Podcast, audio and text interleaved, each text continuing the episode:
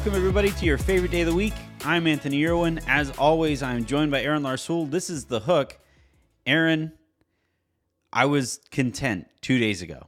Okay. Two days ago, I recorded a lowdown, two lowdowns ago, and the title of it was Oh No, Anthony is in a pretty good mood.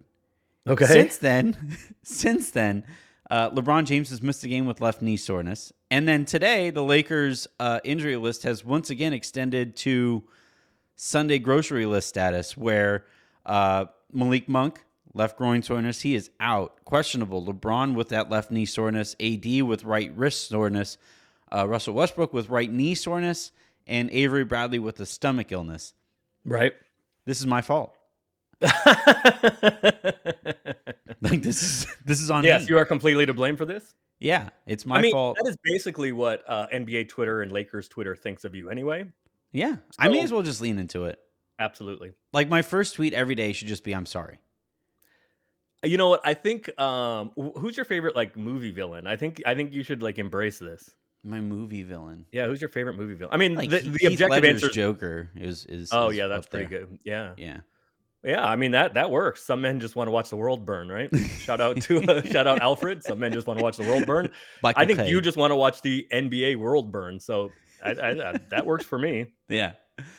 Um. Yeah, that's where we Darth. Vader is the right answer, by the way. But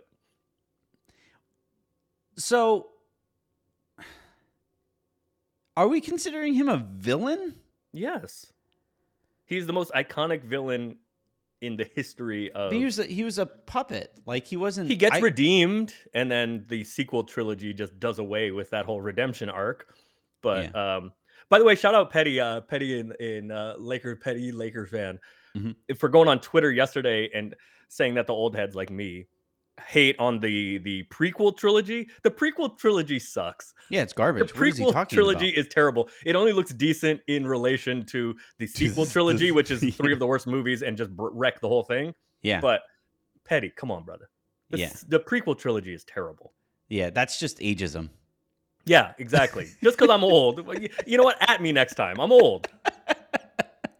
um, all right, so I do have a, a a serious bit of analysis here regarding the Lakers' injuries, and you guys are going to be shocked to find this out. And, and uh, Aaron, you're about to comment on on the the delicious nature of, of Hennessy here. By the way, cheers! You have Hennessy in your hand. I'm, I'm I went with the. Uh, Do?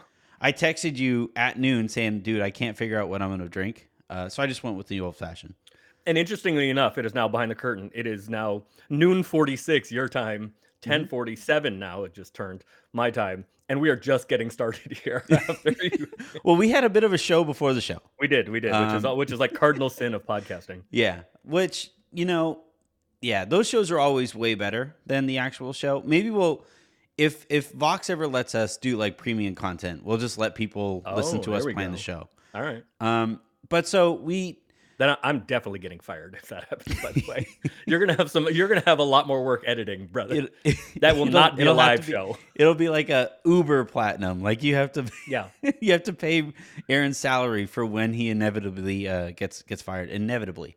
Mhm. Um, but so here's my here's my the first thing that came to mind when I saw this injury report here with the Lakers and just with the Lakers injuries in general this year is that like this is kind of the tax that is levied upon teams that have bad off seasons is that like even the guys who are playable like normally a team rolls like 12 deep. You have a 10 man rotation but like 12 guys can play. Mm-hmm. 13 in some cases not normally much beyond that. The 14th and 15th roster are normally guys that like break glass in case of emergency type players Right. um, or culture type players, right? Udonis Haslem uh, in in Miami for a little while there was like Rondo slash Jared The Dudley. idea, the idea of Rondo. Yeah. yeah. Last Um, couple years, Jared Dudley. hmm So so if you have thirteen ish guys that can play, that means like some nights, you know, Monk might not have it, and you can slide Bazemore in there and not have the the, the game go to shit. And that just hasn't been the case. Like it's just been you, you bring in you bring in you know whether it was Trevor Ariza coming off of the injury, Kent Bazemore to start the season, DeAndre Jordan to start the season. Those guys played and legitimately tanked every analytical bit of analysis that I could have done. Um, and that's really what like you know Pete is still holding on to the notion of like yeah, but look at the big three in games, and there's only five of them. The big three in games where Bays and DeAndre and sometimes even Dwight don't play. And it's like, yeah, that's that makes sense, but like they're still on the roster. And and like with the injuries that the Lakers are dealing with right now, it feels like at this stage of the season, and this always kind of happens right before the um right before the All-Star break, guys who have been leaned on maybe a little too heavily because of circumstances, they start to show those those dings, those bruises, those pulls, those tweaks. And I think that's kind of where we're at right now with this game. This is the the Lakers' second game uh, of a back to back. This is a stretch where they're playing three games in four nights. Like this is what fatigue looks like. Yeah, I mean against against good competition. Also, um, Hennessy is delicious. First of all, um, but this is also two things. This is also kind of um, baked into the cake um, when you have a bunch of minimum guys, right? When you have as much top end talent or top end Mhm. contracts as the Lakers have, um, you're going to have a bunch of minimum guys, and those guys are minimum guys for a reason. Mhm. Um, I, I said on the show, I think last week that there's a re- the, the Lakers have a reasonable hit rate on on um, minimum guys. They're they're minimum guys for a reason. The other part of it is, um, and frankly, this is why Jared Dudley is not around, is because the Lakers going into the year wanted more guys that were playable. Mhm. Because very specifically, And then And- they signed DeAndre Jordan. Hennessy. I, I, there are there are many different varieties of Hennessy, and all of them are delicious. In fact, um, but but that the, like the end of the end of the roster, um, and hopefully having reasonable options and playable guys at the end of the roster, um, was a consideration more now than it has been in the past because uh, we're still in a pandemic, Mhm. um, and the can uh the the seasons have been now we're back to a regular regular schedule with the with the regular calendar the nba calendar but it has been a lot of basketball the last three seasons you know whatever 16 17 18 Yeah, months would- which is now three se- you know we're into like season three in the last 18 months so all I would that, argue we aren't in a regular like we the calendar calendar, is regular yeah the the ca- like it get, but it still took cutting uh, lopping off a month of the off season to be And able to do point. that. So That's like next season is going to be the first like regular NBA season that we've had in 3 seasons. So that, but that that's exactly the point. So because of the pandemic and COVID, um, you know, people missing time with COVID, which was foreseen, and because you know there's there's been an uptick in injuries um, this year and last year because of the amount of basketball, or and I guess more more precisely the lack of downtime, rest time, off season that certainly the Lakers have had. You are seeing the 13th, 14th, 15th, and then even two way roster spots. And then who you can get with your 10 days and, and COVID hardship and all of that has mattered more than it usually does because teams, not just the Lakers, but especially the Lakers, are having to call on those end of the uh, end of the rotation, shall we call it, end of the roster guys more than you typically would.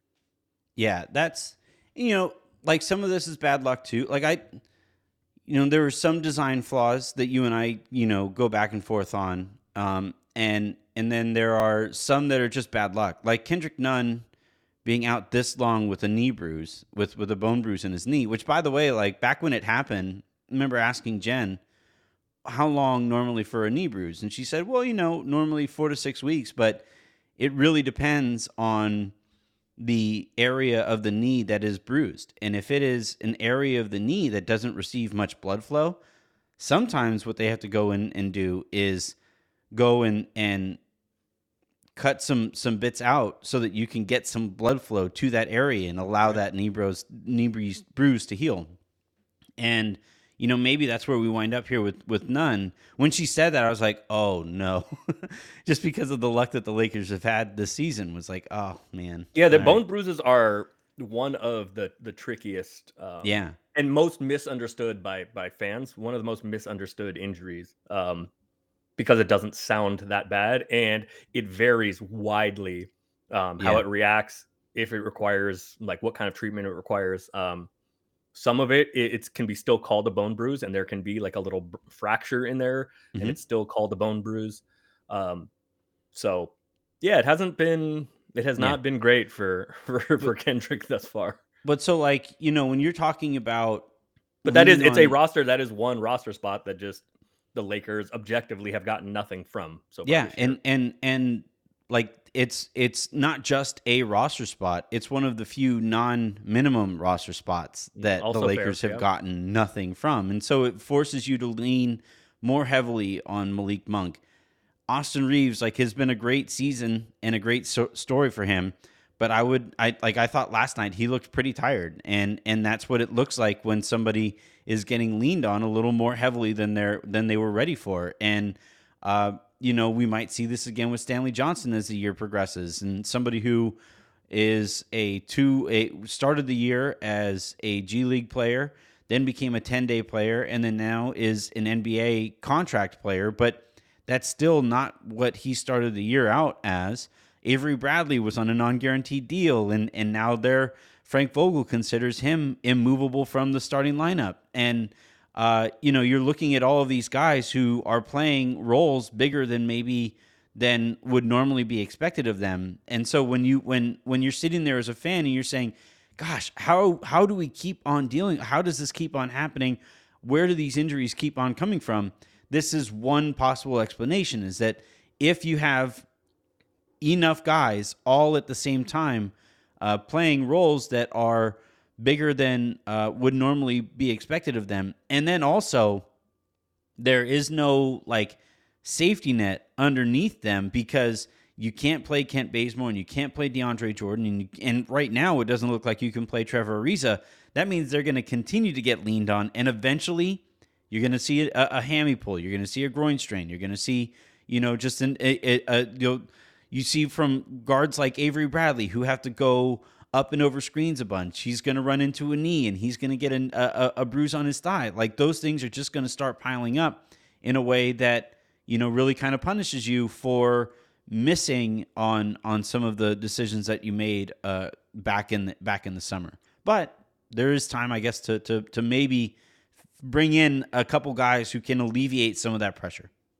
so I think all of that is probably right and fair. Um, and I think specifically, I think there's two different things. I think you can see it um, on the court with performance, and then you can also see it with actual nicks and injuries and and what have you. I am less concerned about Stanley Johnson. People eh, keep on Twitter. I, I kind of sent out what I thought the ideal starting lineup would be a few Mhm. days back when um when AD you got? was going to return. Mhm. Um, mine was Russ, Monk, Stanley Johnson, LeBron, and AD. And I said I would listen to I would listen to Melo for um, for Stanley for spacing purposes if you want. Um, I don't think the Lakers need to play that big very often. And as a like a caveat to it, I said I do think uh, Austin Reaves is probably one of the Lakers' best five guys, Mhm. but I don't think he is ready to hold up to starters minutes every night. Mhm. Um, I am And more playing confident. against starters, like I, well, that's that's part of it too, yeah. But Yeah. I'm more confident about Stanley Johnson than I holding up um, than I am about Austin Yeah. because look at the guy. yeah, that like that athleticism. Stanley Johnson is a really good athlete. He's not an elite athlete by NBA standards. He's an elite athlete by He's human a standards. freaking wall. But Like, he is he is a he is an above average or very good athlete even by NBA standards.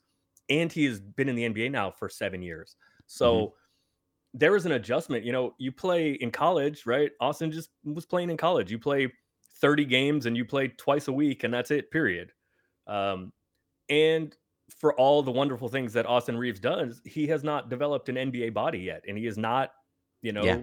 a rugged and an NBA athlete. And you can tell after games, Austin Reaves like looks beat up and feels beat up and worn down after NBA games. Mhm. Stanley Johnson doesn't. LeBron is an alien, but it's one of the best. Like LeBron can run into guys for 38 minutes, take contact, and he looks fresh after a game. Yeah. And Austin doesn't. Um, so it, it it is a thing. Like, and I do do I think Austin Reaves is a better basketball player than a lot of you know some of the other Lakers that are playing more than him and more often than him? Yes, but I'm not sure Austin can hold up to it. Now, does that manifest itself in reduced production and worse play? Does it manifest itself in an injury or both? Who knows? But He's already missed time this season. Right. He's already missed, you know, a he- handful yeah so it, he did he, he looked tired you're, you're Mhm. right he looks he looked beat up right and there is a there is a physical and emotional and mental tax to you know playing this much high level basketball and against guys that are frankly every night he is generally the worst athlete and the weakest guy and smallest you know not by height wise guy on the floor and that there is a tax to that and that is like he he feels i know this i've talked to him about it he feels beat up after nba games Yeah, yeah. I mean, I, again, this is uh, this is always a thing that uh, I think the the uh, vast majority of fans don't quite understand, and it's almost impossible to comprehend until you see some of these NBA players up close and personal. Um, they are freaking huge. they're I- superheroes yeah, I I, I remember. Uh, so for a brief time there, I ran Dodgers Nation, and I went and covered a couple events and and and a couple like I went to spring training and stuff, Mhm. and was uh, talking to some of the players there. And I remember like regularly thinking to myself like, this is a pro, like this is a this is a a professional athlete. And the reason it's not because like I don't think those guys are are great at baseball. They are. Mhm. Um, it's because I'm used to NBA players and like having to look up and and and try to talk to these people. I'm 5'10. I'm not I'm not tiny. You know, I'm I'm I'm about I would say like average height, I guess, for for a dude. And and yet like with basketball players, with NBA players, all of the interviews that I do for the most part, unless I'm talking to Isaiah Thomas, are done with my with my looking up at somebody's chin. i don't know if i've told this story before this would be like a little fake story time but um i when i was in portland i uh became close i'm still very close with joel przybilla and so one summer um i went to go he's 7-1 like Mhm. all of 7-1 Yeah. And a 200 and- beefy 71. 265 pounds and it, Yeah. he's not fat. Let's Yeah. just say that. And so one summer uh, i went to go work at the trailblazers sent me out. I go work out with him and we're going to play one-on-one. And i you know i was okay back in the day. I'm i'm now i'm i'm like six one. I'm probably right now i'm probably like 205 I, I, are you are you are a little competition or how are you doing? Are you dropping any Uh, I think I've dropped another like pound or two. Mm, Yeah. okay The, the uh, holidays were so not in, this, great. in those days, I'm like six one, like Yeah. 180, right? I'm taller, like I'm a decent sized guy. Yeah. And I would see him and Greg Oden and Lamarcus and whatever. And now I'm around NBA guys all the time too. And it wouldn't like, it doesn't surprise me. But then I hadn't seen him for like, I don't know, a couple months over the summer. And I go out to visit him. And he comes, picks me up from the airport, and I go give him a hug. And I'm like, why is my head in your chest? I don't I don't care for this at all. I don't Yeah. like, I don't like this. So we go play, and he's like leaning on me. Yeah. And these guys in I've scrimmaged with NBA, like in a scrimmage, but playing one on one against a guy that big, they're just superheroes. Yeah. He's leaning on me and turning and just throwing, tossing me aside like I'm a child. And did you see Yeah. Steven Adams, right? Like, uh, You Who picked up somebody who was Yeah. like 230. Right. These guys are superheroes. They Yeah. just and so the ones that get by and and Austin Reaves is not a superhero anymore. He's not yet. yet. He may be, right? Yeah. He has not yet developed that superhero-ness. So that takes a toll on your body when you're playing against in a league of superheroes. Yep. Yeah. And and so like if you again like the the reason the point behind this conversation was just to say like if you're looking for potential explanations as to like why the season is playing, some of it is luck. A lot of it is luck. A lot of it is just shit luck. A lot That- of a lot of it is luck. that's how, that's how that kind of goes sometimes. yes. And then and then sometimes that luck compounds itself into circumstances that you know, lead to more bad luck. All right, let's um we are let's see, it's it's January 28th right now. We are just over just under 2 weeks away from the NBA trade deadline. Mhm. And uh we have reached a point of it. The news cycle is kind of interesting here right now because look, not to say I'm not I'm not going to sit here and slander uh, reporters out there because I have good relationships with basically all of them. But um, one thing that happens in order to generate traffic and and generate engagement on social is if you hear anything whatsoever about the Lakers trying to do X, Y, or Z, you get that in print, you get that in a tweet, and you fire it off because that gen- is that is generating clicks. yeah, that is always going to generate. And so if and I, I'm not saying that you know writers are being forced to do that. I'm not saying that by any means. I don't think I'm. There are some grifters out there, but the good ones, right? The the Steins. You gonna name names? Huh? Are you gonna name names? I mean, I don't. I don't have to talk about REA. I think he's already lost enough. Um, Is he still around anymore? I don't know. I don't think so. USC wrote that column of that that that the uh, puff piece about him. I was like, this isn't going to age well. Anyway, um, but so the reason I, I I say all this is to offer you guys context as to why it's so surprising to me right now, being less than two weeks away from the trade deadline, and I have seen now multiple articles, whether it's- Jake Fischer of Bleacher Report, um, Marc Stein um, on his Substack. I have now seen multiple pieces right now. Woj has been very quiet on the Lakers.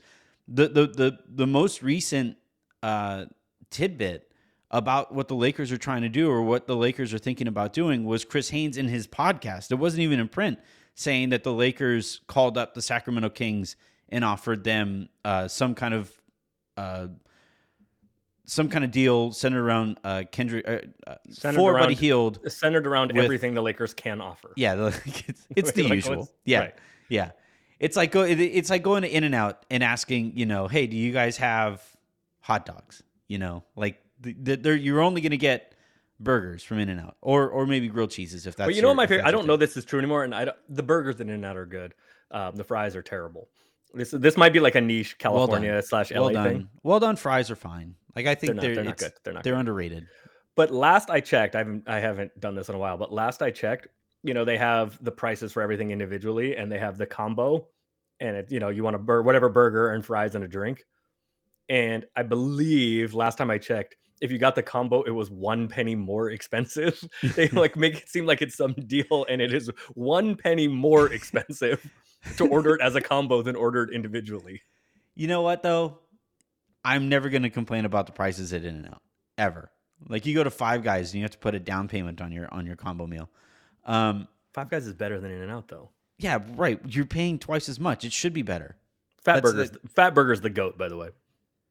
I I still contend In and Out. It's great out here in Texas. All these Texans like can like Whataburger, is that what it is? swear to God on Whataburger, and it's just like I It's appreciate. not very good. I went to Whataburger a couple years ago with with Caruso, and it's not very good. No, you have It's to just get like, mediocre. the only way that Whataburger is good is if you add like bacon, jalapenos, and avocado to it. Like then it's fine, and then you use their green salsa. But at that point, it's not really even a burger, you know.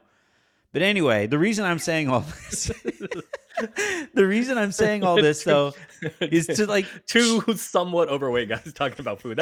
You know what? Let's do this, and this is for the rest of the podcast. I'm legit going to In and Out right after we're done here. I can't wait. It's my. Friday. I can't eat that shit. I got to Well, uh, the protein style. I can't. The carbs. I got to save all my carbs for Hennessy. It's my it's my it's my uh, my cheat day is on Friday and Okay. Monday and Tuesday. Every day that ends in Y. Some that don't. Um, so I have been really surprised at how little noise recently in the last week we have seen about what the Lakers are trying to do. And you know, it's like you talked about, Aaron. There's only so many times you can write the same sentence of the Lakers called up so and so and offered their exact same trade package that they can offer to all these things. And and I, I do think that the noise is going to pick up a little bit. Uh, the other part of this that I have found really interesting is that a lot of these reports continue to seem to come from sellers who were trying to say, we are expecting a first rounder for our guy or two first rounders for our guy. Don't even call us if you aren't willing to offer that. And you can do that if you are two ish weeks away from the trade deadline. But if your bluff gets called often enough, you're going to wind up having to lower that price. And I kind of wonder if some of these buyers have all kind of come together and say, you know what? We know what we know what you're expecting right now. If you don't get enough offers of that of that caliber, you're going to drop your asking price and then we'll get back to you. But I have I that's the stage of the news cycle that I think that we're at right now where the sellers still think that they can go out there and Daryl Morey can leak to any number of his uh you know army of bloggers that he that he leaks to and go and say, "Hey, we are expecting this this this this this and this for for Ben Simmons." And if your bluff gets called often enough, that is going to get lowered. Maybe not for for Ben Simmons in particular for the reasons that we talked about last week, but but for like been tried to told y'all for like Kenrich Williams and for Jerami Grant and for Eric Gordon and some of these guys that like Grant I think would be a good would, would be a good snag in any trade deadline. But like Eric Gordon is is the kind of player who in previous deadlines before the uh, play-in games and stuff like that, before the lottery odds flattening, was like a buyout guy. You know, it was right. was somebody who you offered a second rounder to avoid getting him to the buyout market. So and we talked. To, oh, go ahead. Sorry. And well, well, the, the last thing is like, and that's why like right now, I kind of just kind of roll my eyes when I see pieces. It's like, you know, the the Kings are waiting for this, this, and this offer, and they just haven't gotten it yet. It's like, yeah, of course they haven't gotten it yet. Nobody's going to overpay two weeks before they have to. Uh, we talked about this on um, on Spaces on your new Tuesday show. Um, a couple things. One, send in iTunes reviews for for Monday, by the way, or Tuesday, by the way. Yeah, yeah. Um, Do that. Yeah, I'll pop on again. It was fun. Mm-hmm. Um, when we talked about deadlines, it's human nature, right? Deadlines create activity, and I agree that what you're hearing is most of the leaked offers are coming from uh, the sellers. Mm-hmm. Occasionally, you know, throughout the NBA history, you will get leaks from um, buyers. Mm-hmm. But when you get leaks from buyers, it is generally them trying to cover their own asses with uh, their Why fan base didn't. or or their owner, right? Mm-hmm. Or their governor. Um, we call them now. Mm-hmm. Um, to say, look, you know, like we negotiated in good faith. This is what we offered. It's a good offer. Um, and they didn't take it. That's not on me, right? The problem with that is then you have some of your players that you don't end up trading that are around in rumors, and then you kind of have to manage that situation. But you are now you are getting, and generally you're getting um, the leaks from the sellers uh, for two reasons. One, it is a seller's market. Again, we talked about it on the show on on Tuesday that there aren't uh, as many sellers as there would be normally because mm-hmm. of the play-in game, because of the the flattened lottery odds. So there are going to be just you know it's like economics 101 right that the supply is not going to be out there and so those sellers which are fewer um, are going to be in control of the market and they will will uh, they will leak offers with the like we hung up the phone on this basically we're not interested in this to set a floor right to say like this ain't good enough so mm-hmm. everybody else but but it also lets the world know that that player is available.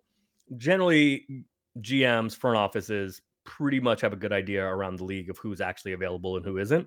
Um, but it's these sellers saying, "Well, this wasn't good enough, so you, but this guy's out there, so you better come with something." Will that be the case two weeks from now when it actually comes down to it? Is are they bluffing? In some cases, they are. In some cases, they're not. Um, there are definitely going to be players that are available you know, who knows, right? I, I don't need to mention anybody specifically, but in Sacramento, in Detroit, whatever, that are actually available technically. But if they don't get an offer that they want, maybe they won't get moved. Um, yeah. And so I think this is sellers saying, and and especially if you can connect it to the Lakers because everybody knows what the Lakers can trade at this point, and you know that if you include the Lakers in your leak, that will get more eyeballs and Mhm. clicks and GMs are doing this and It's it like matters agents do this with agents with are doing this free agency. and, yeah. and writers and you know newsbreakers are doing this if you include the lakers it's going to have a little extra juice to it so if you say "Oh, this lakers offer isn't good enough that's going to theoretically and possibly get some get some action from everybody else plus you know if, if the lakers are interested there's going to be a a segment of the nba that maybe will do something just because they don't want the lakers to get player x um, Mhm. So that's going to cause some activity also, which is the reason for it. And as I said on our on Tuesday and on the hook last Friday, when something eh, gets out to the media, the first question is who does it benefit? Yeah. Right. And well, and it benefits all these sellers to go out there and say, well, look at the demand, look at the demand. But like, so it is Econ 101, where if there is less supply, there is going to be more demand uh, of of these things, um, and and the higher the demand, the higher the asking price can go. You know, that's that's how that's how the world works. But there is, however, a plateau at times with some of these assets that you are asking too high a demand on. Then all of a sudden, if you set the asking price a little too high, the demand starts, um, you know, subsiding, and and all of a or sudden, you don't, or you just will not come to a deal right. Well, and and but like that's if you're bluffing. Right. Well, and and I, you know, so if you look at some of these situations here, Sacramento is an is an example of like, you know, I keep on hearing, uh, you know, we don't want to rebuild, we don't want to rebuild, we don't want to rebuild. Sometimes it's not up to you. Like sometimes it's sometimes it's not even your call. It just turns out that building your franchise around De'Aaron Fox and Tyrese Halliburton isn't enough. Like that's just not going to be enough. They're two nice players, but they aren't going to be cornerstones of a winning organization. That's not that's not how the that's not where the NBA is at. Look, Well, here's the other thing: if that was your backcourt of the future, if you were just decided Fox and Halliburton, this is good enough. This is our backcourt of the future. This is what we're doing. You don't draft Davion Mitchell. Right. That too. We've also seen in Portland a better combination of guards, CJ and Dame, run up against the ceiling because it's it's a sport where size really matters, right?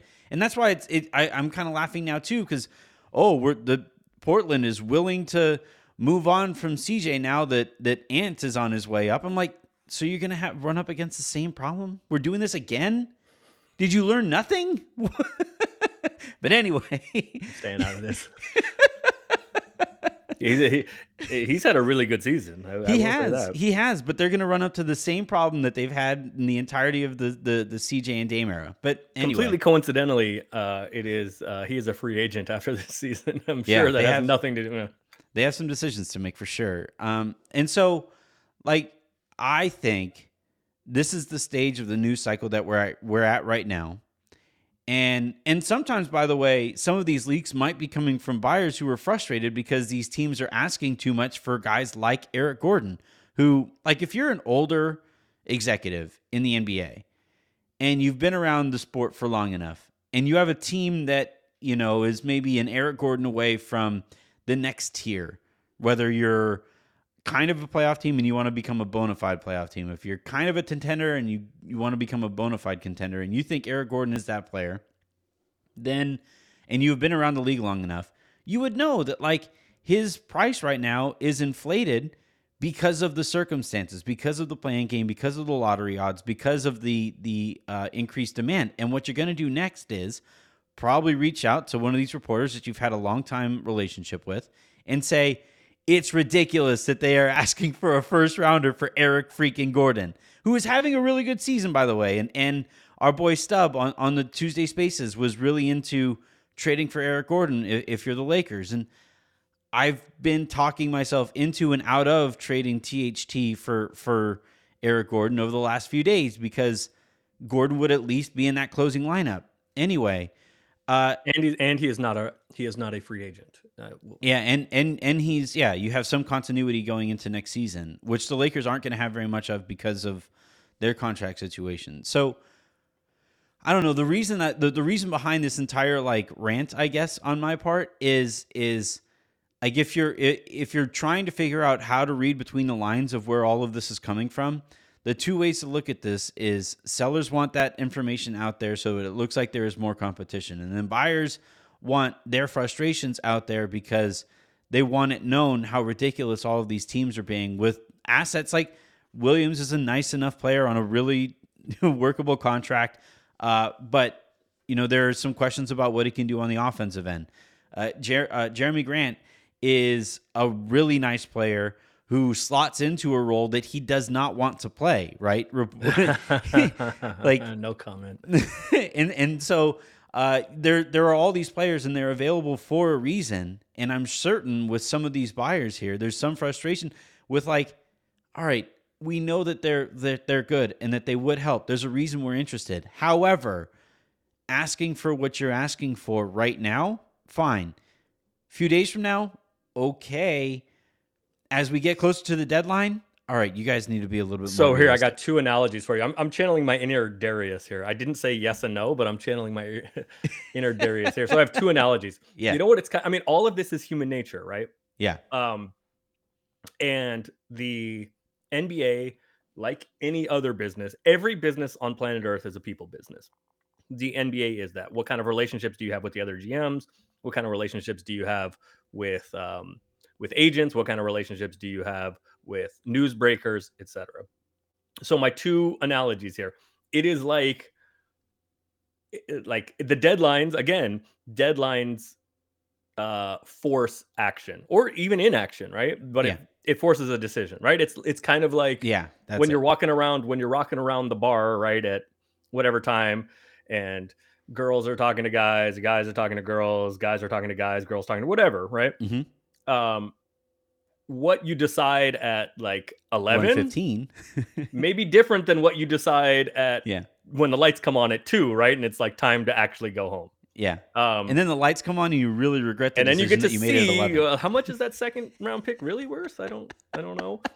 Um sorry mom. And this one my mom is going to hate even more. Uh hi ann. My mom listens to the show every week so hi mama. I love you. Um you're not going to love this though. But I am fascinated by human nature. And I don't go very often anymore, but uh, I have at times in my in my life. I, I know this is going to be a great shock to absolutely no one that listens to this. Um, have you know been to the occasional strip club, and I am fat. Uh, like it's not even like a uh, enticing sexual experience for me. Like that part of it like doesn't make any sense to me. Mm-hmm. I am I never sit on the stage. You go, you hang out with your boys, but I am fascinated by the human nature aspect of it. Mm-hmm. And it is like I, I, don't think in life we get very many um like very polar opposite agendas that are like so yeah. pure right mm-hmm. the guys are trying to pay the least amount of money to get the most from uh, from the dancers, yeah. and the dancers are trying to do the least and get the and most get the amount most. of money out of it. And they mm-hmm. are like so purely opposing viewpoints and, and yeah. opposing objectives. It is fascinating to me, and this is what it's like at the at the trade deadline, right? Like the sellers are trying to give up the least and get the most back, and the buyers are trying to get the most with giving up the least. And so it is fascinating. Can these teams decide that a lap dance is actually worth 20 bucks, right? Is there like some place in the middle where they can come together? How much of it is bluffing? How much of it is posturing? And you don't know until that like decision point actually comes where how much of this is bullshit? Probably a lot of it, but we don't know until the trade deadline makes you say, All right, are you really gonna make are you really only gonna trade this dude for two firsts? Yeah. Are you really not gonna include exactly. piece XYZ? Mm, you can say that now, but let's find out in two weeks. On this point, literally as you were talking, so I'm I'm going to be honest. Mm-hmm. You you started the analogy, and then two I got different, a two separate ones. Well, the the second one, mm-hmm. you started the the strip club analogy, mm-hmm. and I was with you, and then I looked at my phone and I got a Woj notification about the Kings. Yeah. And yeah. so like I just kind of I was just kind of like I I looked over there for a second. I looked back over here and and uh, forgot that you were talking about strip clubs. Good. Good. And then I was like, well, okay, yeah, yeah, yeah. All right, I'm back. I'm back. I'm back. Um, but like Woj is tweeting out right now, right? The Sacramento Kings are stepping away from Ben Simmons uh, negotiations. Does that mean they are actually? Maybe. Probably not. Yes, Maybe. like who knows? they have they have instilled a complete and utter stoppage on anything Ben Simmons in their organization. Nobody is talking about him at all. Period. That's- from now on. Yeah. right. Do you know? Do you know who that tweet is for? Uh, oh yeah. I mean, it's it's well. So I think it's a result of the Harden Philly stuff, Do you know what, who that tweet is for? and it's them firing a shot at Daryl Morey. It's like, hey exactly right. be more serious. Exactly right. The talks we've had to this point have been unserious. That's your favorite word, right?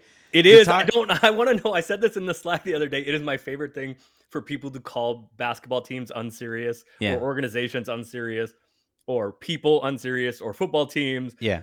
The 49ers are unserious. Podcast because hosts. Jimmy Garoppolo is still my fucking quarterback, and yes, I'm wearing my 49ers hat for the fourth week in a row. Let's see if it's still lucky.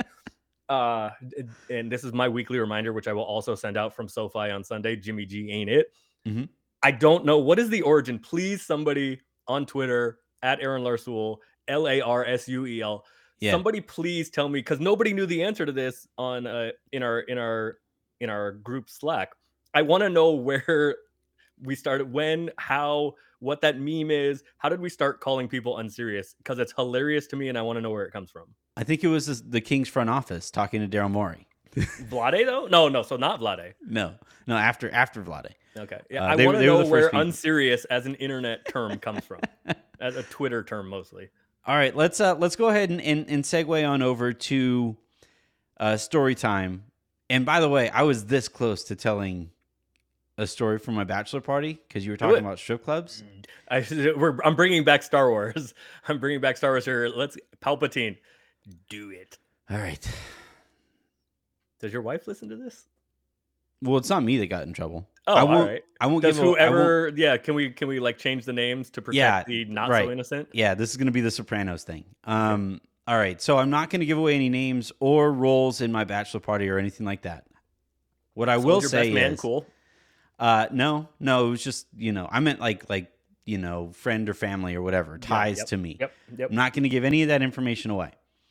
So we're at my uh, my bachelor party, and my bachelor party uh, basically I wanted to go and hang out by the beach and and kick it down there. So we got a hotel down there by the beach in Huntington, Mhm. and uh, did like the bar hopping thing in Huntington. And Is then it- after, and this is the is this the day slash night before your actual wedding? oh no, I think it was like uh, Okay. I think it was like a week before. Okay. I wanted to fully recover. Um, so we do the bar hopping thing, and then like uh, we we get like midway through that, and I was fine with just like kind of hanging there or whatever. But um, you know, it's a bachelor party, and and there was interest in going to a strip club, so I was like, all right, fine, let's just go. The problem is like we're in Huntington, and the closest like strip club is Santa Ana, and Okay. Santa Ana strip clubs, you know, Not so much. not ideal. It's not a big thing in OC. It's not. It's not Houston. It's not Portland. it's not Atlanta. Is all I'm gonna say. Um. So we. Hennessy is delicious. so we go to this. We go to the strip club or whatever. We do. You know. I get pulled up on stage because it's my bachelor party. oh, did they take did they take your own belt off and Dude, I still. it? I, I. lo- I really liked the belt that I was wearing there, and I never got it back. I'm. Yep. I'm. I'm a little Yeah, bummed about it. Okay. Um, so so I'm you know, we're we're leaving the strip club. We're about ready to, to head out, and one of the people that were at the strip club with with us um comes out and he's just going on and on and on about like, oh my god, I love this girl. Wait, he She's fell in love with oh, Oh, yeah, no, fell in love with a stripper. one? Yeah. Oh no. All right. Yeah. So he, he's he's going on and on. Oh my god, I I love this this girl. She's the one. I was like, dude, you don't even know her first name. Shut up. And and so like we we're out. cinnamon or something that ends in an I, Right. Dominique or yeah. So we're we're, or something that ends we're in an walking out back then. So I got I got married far enough, you know, long enough ago that it was still cabs. It wasn't even an Uber that we were calling. It was a cab that we were all hopping into. Okay. And as we're hopping into this cab, the stripper runs out, still in her stripper attire. Oh, Yeah. maybe she And- did. Maybe Huh? she did. Maybe she did. Maybe she was into him. Well, so we are uh this guy turns around and he says, "See, I told you." Wait, hold on. Give him a name. It it doesn't have to be the real not- name, but no, it All doesn't right. have to be his actual name. Just give a name. Give him his Uh, stripper name. Bob. Okay. And then and then the stripper's name is Bobby. Okay. Um, I don't know, Bobby Joe. So so the strippers in Santa Ana are different than the ones I'm used I'm to. telling you, man, it was an experience. Uh, this this uh, strip club. So anyway, um, this this Bobby Joe comes running out of the front door, not even the back door, the front door in all of her stripper attire, Okay. and um, all of all of and stripper attire doesn't sound like a stripper attire is generally not all of, Oxymoron, not sure. Yeah. Yeah. Mhm. Well, I meant like stripper like glory is what I meant. All Yeah, of her right. stripper glory is, All is right. and so Bob turns around and goes, "See, I told you she was the one. She's coming for me." And he like holds out her arm, his arms, and is ready Oh, to no. to to embrace Bobby Joe. Oh no. Bobby Joe books it right past him. He just, Oh, no. he- it's like he wasn't even seen, and he's Oh, like no. crushed. He's Oh, crushed. Well, so it turns out Bobby Joe was driving a stolen Mercedes Benz.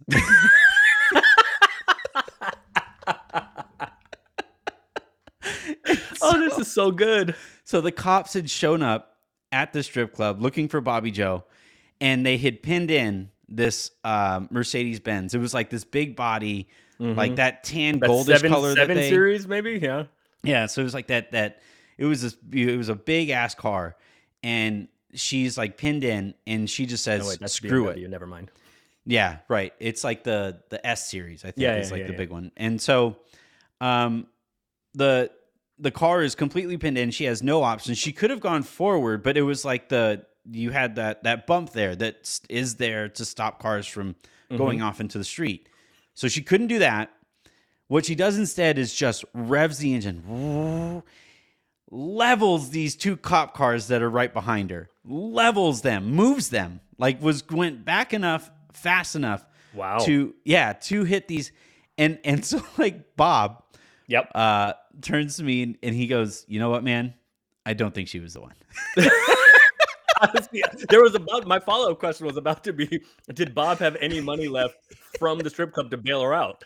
no, so then there could have been like some great love story at the end of it. he this. sees he sees that happen and and and she's like she's like screaming on her way out the door it's it, she's like because i guess she had stolen her guy's car you know and that Oh. was her guy's car that was Oh. there and she's like he's an asshole anyway i don't know why you did it and i'm like bob you're welcome you, Bob?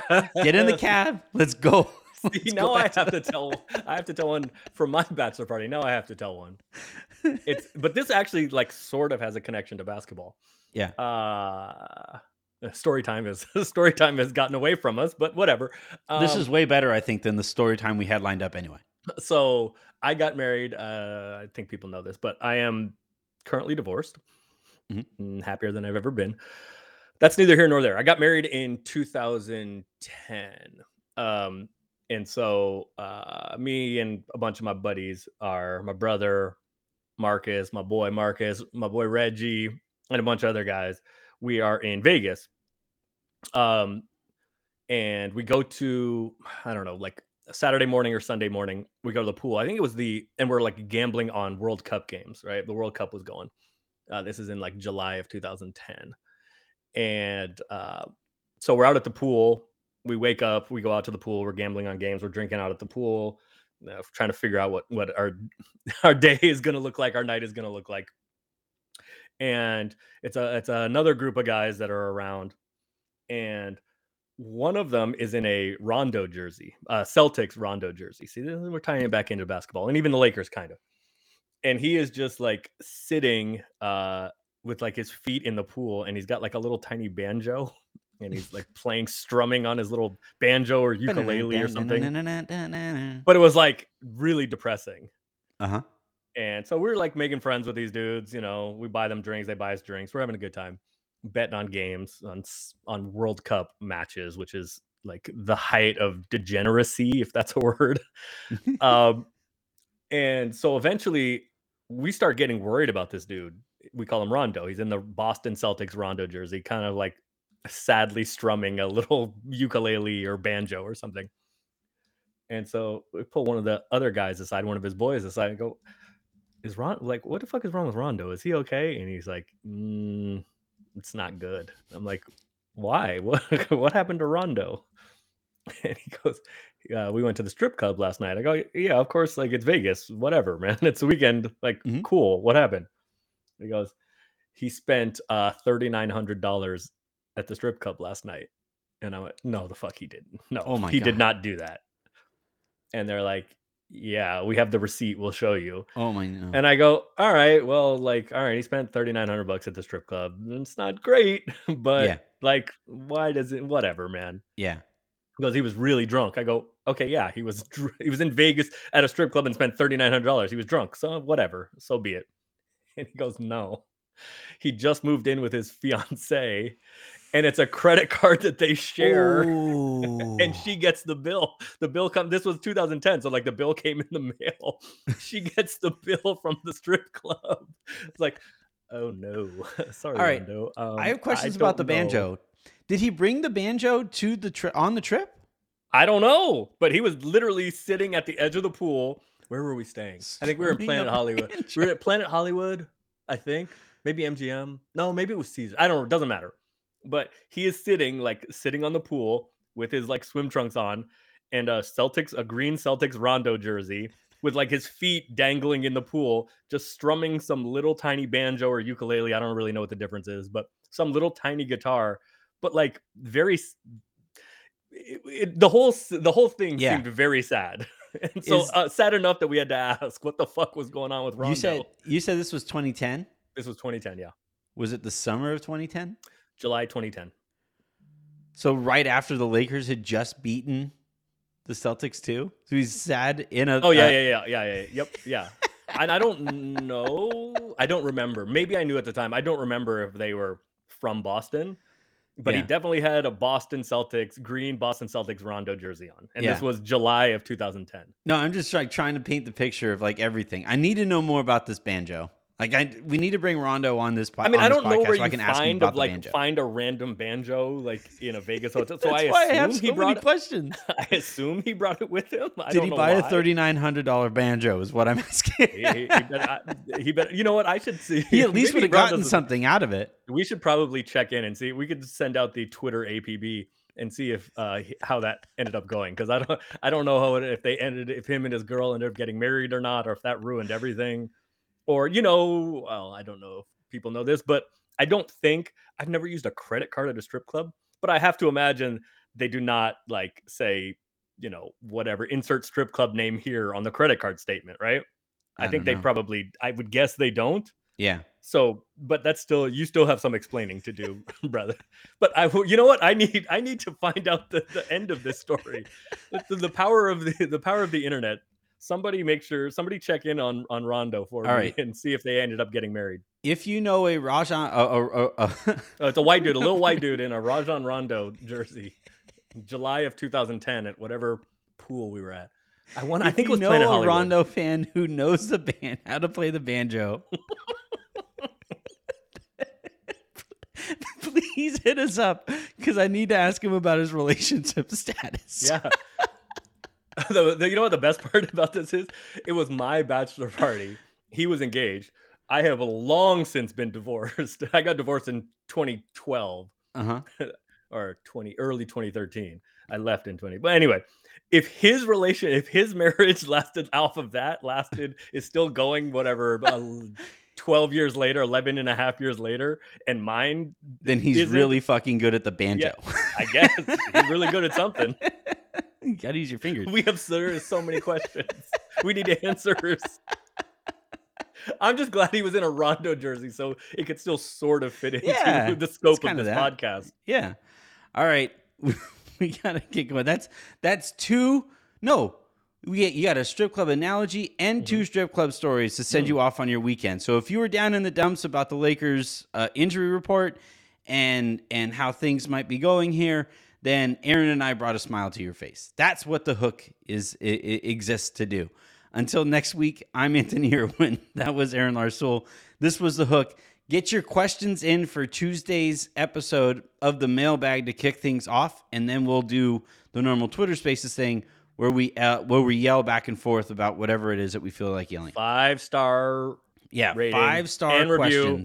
And I want people out there, I want your questions to make me have to say Hennessy is delicious on a Tuesday morning or afternoon, or it depends if it depends if Anthony figures out the time Remembers difference between Texas and California this this week. We'll talk to you guys next week.